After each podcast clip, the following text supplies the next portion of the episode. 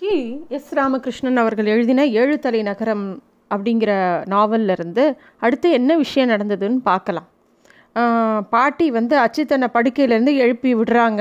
அவன் அப்படியே திடுக்கிட்டே எழுந்துக்கிறான். பிகா திரும்பி வந்துட்டானா? அப்படின்னு அவன் கேட்குறான் பாட்டிக்கு புரியவே இல்லை. அச்சித்தனோட தலையை கோதி விட்டு க ராத்திரிலாம் நீ தூங்குறதே இல்லையா? என்ன பண்ணுற எப்போ பாரு ரூம்லேருந்து சத்தம் வருது. யார்கிட்டயோ பேசிகிட்டு இருக்க போல் இருக்கு நீ. அப்படின்ன உடனே அச்சித்தனுக்கு சமாளிச்சுக்கிறான். தான் அம்பிகாவோடையும் மானிங்கிற பறவையோடையும் பேசினதை பற்றி பேசவே இல்லாமோ அவன். சொல்கிறான் நான் கனவில் ஒரு ஒட்டகத்தை பார்த்தேன். அதோட பேசிகிட்டு இருந்தேன் பாட்டி. அப்படின்னு அவன் சொல்கிறான் பாட்டியக்கு அதை நம்பவே முடியல. அப்போ வந்து பாட்டி கேட்டாங்க உனக்கு ஒரு லெட்டர் வந்திருக்கு பாத்தியா படிச்சியா? அப்படின்னு கேட்டாங்க. அஜித்தனுக்கு ரொம்ப பெரிய ஆர்வம் இல்லை அந்த லெட்டர் பற்றி ஏன்னா அவனுக்கு தெரியும் அவங்க அம்மா தான் ஏதாவது லெட்டர் எழுதியிருப்பாங்க. எப்போ பார்த்தாலும் நல்லா படி ப நல்லா படி இதை பண்ண அதை பண்ணன்னு எதையோ எழுதியிருப்பாங்க. உடனே அவன் வந்து பேச்சை மாற்றுறதுக்காக பாட்டிக்கிட்ட கேட்குறான் பாட்டி நீ எப்பயாவது இந்த நகரத்தில் இருக்கக்கூடிய யவன கோபுரத்துக்கு போயிருக்கியா? அப்படின்னு கேட்குறான் அப்போ பாட்டி சொல்கிறாங்க நான் ஒரே ஒரு தடவை போயிருக்கேன். முன்னாடிலாம் அது பார்வையாளருக்காக திறந்து கொடுக்க விட மாட்டாங்க ஆனால் ஒரே ஒரு தடவை நான் போயிருக்கேன் அப்படின்னு பாட்டி சொல்கிறாங்க அஜித்தனுக்கு அவ- அந்த பாட்டிக்கிட்ட கேட்கலாமா வேண்டாமா? அப்படின்னு ஒரு தயக்கம் இருந்துகிட்டே இருக்கு அவன் மனசில் இருக்கிறத. அவன் மெதுவாக கேட்குறான் பாட்டி நீ திறன் தானே திறந்துக்கிற புஸ்தகத்தை நீ படிச்சிருக்கியா? அப்படின்னு கேட்குறான் பாட்டிக்கு புரியல. புஸ்தகம் தானே எப்பயுமே திறந்துக்காது. யாராவது திறந்து படித்தாதான் அதை படிக்க முடியும் அப்படிங்கும்போது அஜித்தன் திருப்பியும் சொல்கிறான் இல்லை பாட்டி தானே திறந்துக்கிற புஸ்தகங்களை நான் படிச்சிருக்கேன். இந்த உலகத்தில் இருக்கிற எல்லா நகரங்களும் அருவிகளும் மலைகளும் அப்படியே அந்த புஸ்தகம் வழியாக நமக்கு தெரியும் பாட்டி அப்படின்னு அவன் சொல்கிறான் பாட்டிக்கு ஒரே குழப்பமாயிடுச்சு. நீயும் வர வர உங்கள் தாத்தா மாதிரியே ஆயிட்டுருக்க. அவரும் ரெண்டு நாளாக நிழல் இல்லாத பறவை. நட்சத்திரங்களோட பேசும் அப்படின்னு எதையோ வளரிட்டு இருக்காரு புஸ்தகம் வந்து மனிதர்களை நிம்மதியாகவே இருக்க விடாது. அது ஒரு வேதாளம் மாதிரி. மேலே ஏறி உட்காந்துக்கும் பாரு ஜாக்கிரதையாக இருந்துக்கோ அப்படின்னு பாட்டி த அந்த ரூமை விட்டு கிளம்பி போயிடுறாங்க. அச்சித்தனுக்கு அந்த கண்ணாடிக்கார தெருக்குள்ளே வசிக்கிற அந்த பிகாங்கிற பையனை பற்றியே நினப்பாக இருக்குது எப்படி ஒருத்தன் சாப்பிடாம வாழ முடியும் அப்படிங்கிறதே ஆச்சரியமாக இருக்குது அச்சித்தனுக்கு. அவனுக்கு வந்து வேறு வேற இருந்தாவது வந்திருந்தா நிச்சயம் நம்மோட பேசுறது கேள்வி கேட்குறது புரியாதே. அவனுக்கு எப்படி எல்லாம் புரியறது? அதே சமயம் நம்மளை மாதிரியே சாப்பிட்ணுன்னு ஆசைப்படுறானே அந்த பையன் அப்படின்னு அவன் மனசுக்குள்ளே அந்த கண்ணாடிக்கார தெருலேருந்து வந்த பிகாவை பற்றியே ஓடின்ட்டுருக்கு அப்போது பக்கத்தில் இருக்கிற செவுரு வழியாக முன்னாடியே பார்த்தோமே அந்த எலி எலிங்கிற எலி. அது வெளியில் வந்து சோம்பல் முறிக்கிறது. அது வந்து அச்சித்திரம் பார்த்து சொல்லுது நான் வெண்ணன்னு நினச்சினே நேற்று உருண்டையை சாப்பிட்டுட்டேன்ப்பா அது வந்து ஏதோ தோல் நோய்க்கு பூசிக்கிற ஒரு க்ரீமா என்ன பண்ணுறதுனே தெரியல. வயத்தை என்னமோ பண்ணுறது அப்படின்னு அது சொல்கிறது சரியாக சாப்பிடக்கூட முடியல. இந்த லட்சணத்தில் எங்கள் ஸ்கூலில் வந்து எங்கள் விளையாட்டு மாஸ்டர் வந்து சின்ன கம்பி வளையத்துக்குள்ளே போயிட்டு போயிட்டு வெளியில் வர சொல்கிறாரு ஒரு எலியாக இருக்கிறது எவ்வளோ கஷ்டம் தெரியுமா? நிம்மதியாக இருக்க முடியல அப்படின்னு அந்த எலி ரொம்ப அழுத்துக்கிறது. அச்சித்தனுக்கு எலியோட பேச்சு ஒன்றும் பெரிய சுவாரஸ்யமாக படலை. அப்போ ஏதோ யோசிச்சுட்டே இருக்கான் அச்சித்தன் அதை பார்த்த உடனே எலி கேட்கறது என்ன யோசிக்கிற? நீ அந்த லைப்ரரிக்கு போயிட்டு வந்ததுலேருந்து நீ சரியில்லை. நான் இதனால தான் தெரியாமல் கூட ஒரு பேப்பரை கூட நான் வாயில் போட்டுக்கிறது இல்லை ஏன்னா இந்த பேப்பர்லாம் எனக்கு ஜீரணம் ஆகிறதே இல்லை. அது மட்டும் இல்லை அந்த சொற்கள்லாம் மூளைக்குள்ளே போய் உட்காந்துட்டு ரொம்ப திண்டாட்டமாக நான் எனக்கு இருக்குது அதனால் நான் பேப்பரே சாப்பிட்றல நீ என்னன்னா நான் லைப்ரரிக்கு போயிட்டு வந்ததுனால தான் உனக்கு இத்தனை பிரச்சனை? அப்படின்னு சொல்லுறது எலி.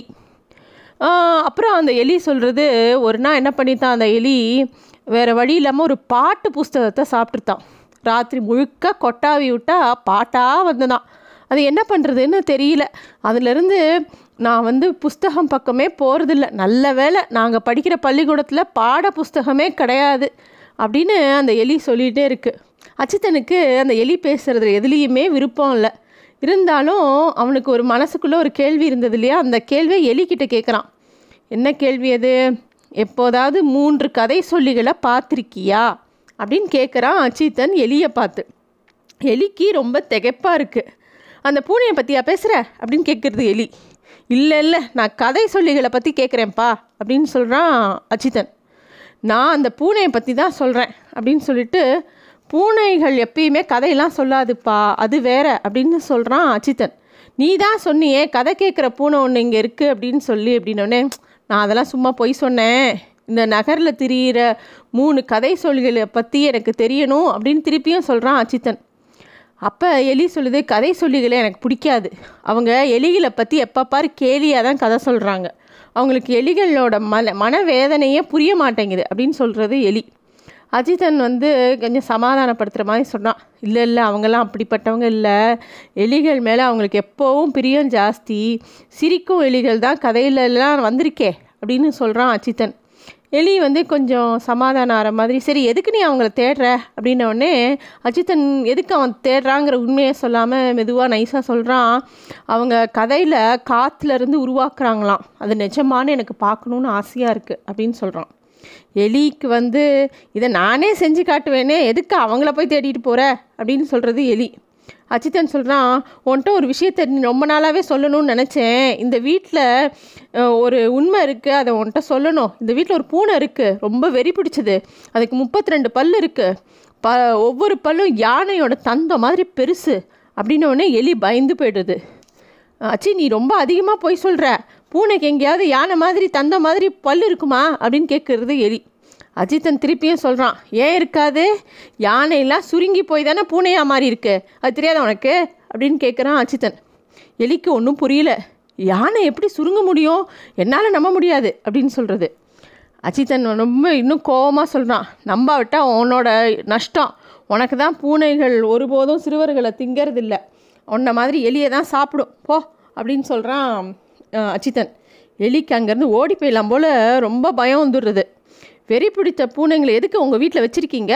அப்படின்னு நிதானமாக கேட்குறது அச்சித்தன் ஒன்றுமே சொல்லலை. பேசாமல் இருக்கான். வெடி வெறி பிடிச்சிருக்கிறது தான். ஆனால் தனக்கு வெறி பிடிச்சிருக்குன்னு அந்த பூனைக்கே தெரியாது அப்படின்னு சொல்கிறான் அச்சித்தன். எலிக்கு ஒரே குழப்பமாக இருக்குது பூனைக்கு தெரியாது. ஆனால் உனக்கு எப்படி தெரியும்? அப்படின்னவொடனே அவன் வே பயங்கரமாக சிரிக்கிறான். அதை சொன்னால் உனக்கு புரியாது. ஏன்னா நீ ஒரு எலி. அப்படிங்கிறான். எலிக்கு இன்னும் பயமும் கோவமும் வருது. எலியாக இருந்தால் என்ன? அப்படின்னு கேட்குறது அச்சித்தன் அதை கூட விளையாடுற மாதிரி சொல்கிறா எலியாக இருக்கிற வரைக்கும் பூனைகளை பார்த்து புரிஞ்சிக்கவே முடியாது. அப்படின்னு சொல்லும்போது எலி பயந்து போய் தன்னோட அந்த ஓட்டைக்குள்ளே போயிடுறது. இனிமேல் இந்த சின்ன பசங்களோட ஃப்ரெண்டாகவே இருக்கக்கூடாது. அவங்க போ பூனைகளை விட மோசமானவங்க அப்படின்னு எலி கோச்சின்னு சொல்கிறது அதை கேட்டவொடனே விழுந்து விழுந்து சிரிக்கிறான் அச்சிதன் அச்சிதன் சொல்கிறான் பாத்தியா நான் ஒரு கதை சொன்னேன். அதை நிஜம்னு அப்படியே நம்பிட்டியே. அப்படின்னவொடனே எலி திருப்பி எட்டி பார்க்குறது.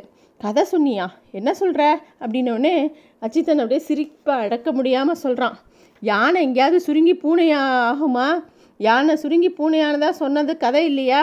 அப்படின்னு சொல்கிறான் எலிக்கு மெதுவாக வெளியில் வந்து தன்னோட உடம்பு அப்படியே சிலிப்பின்னு சொல்கிறது கதைகள் எல்லாமே பயங்கரமானது.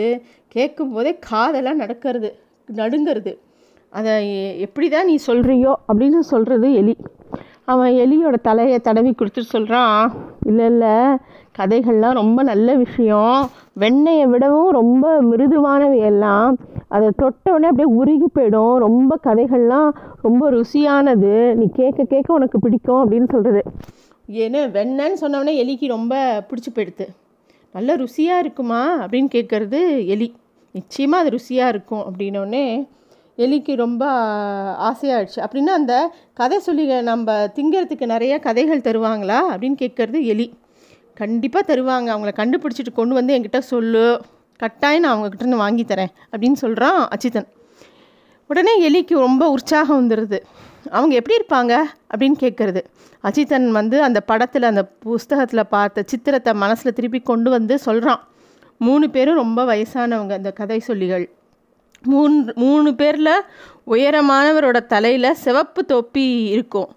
மற்ற இன்னொருத்தர் வந்து மஞ்சள் தொப்பி மூணாவது வந்து நீலத்தொப்பி ஆனால் மூணு பேரும் ஒரே மாதிரி பச்சை கலரில் ட்ரெஸ் போட்டிருப்பாங்க.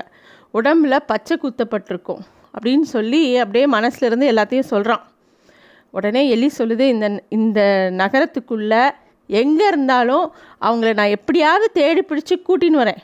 ஆனால் உங்ககிட்ட ஒரே ஒரு விஷயம் மட்டும் சொல்கிறேன் கேட்டுக்கோ. இந்த மாதிரி வெறி பிடிச்ச பூனை கதையெல்லாம் திரும்ப எப்பயுமே என்கிட்ட சொல்லாத. என்னால் நிம்மதியாக தூங்கவே முடியாது அப்படின்னு சொல்கிறது அந்த எலி. அஜித்தன் வந்து சரி சரி நான் இனிமேல் உனக்கு அப்படிலாம் சொல்ல மாட்டேன் அப்படின்னு சொல்கிறான் எலி மெதுவாக சாவகாசமாக ஒரு பாட்டை பாடிண்டே அப்படியே அந்த தன்னோட வலைக்குள்ளே போய் மறையிறது.